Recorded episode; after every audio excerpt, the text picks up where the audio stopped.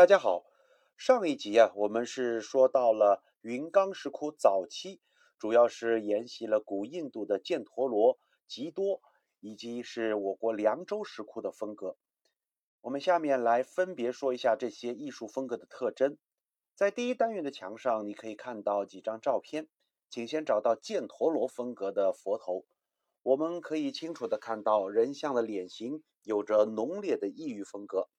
波浪卷发。眼窝深凹，高颧骨，长鼻梁，嘴唇较薄，而产生于犍陀罗之后的吉多风格则有了明显的变化，头发变成了罗发，脸型趋于椭圆，双耳垂肩，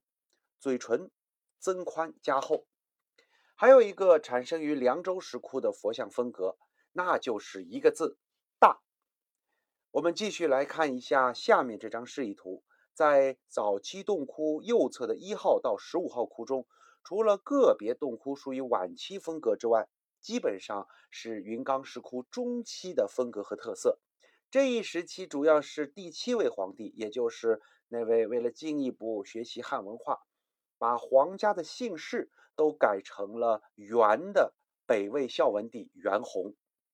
在迁都洛阳之前开凿的这些石窟。这一时期石窟的主要特点呢，就是佛像造型的多样化、中国化和世俗化，在内容表现方面也更加丰富，尤其是吸取了南朝的艺术风格，出现了一种面相清新、神情淡雅的秀骨倾向。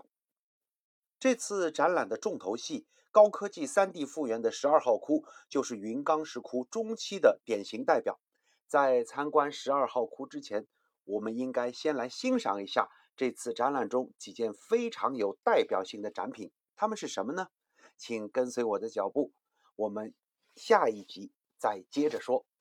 如果你喜欢我这个栏目，请点击订阅或收藏，让我的声音陪伴在您的身边。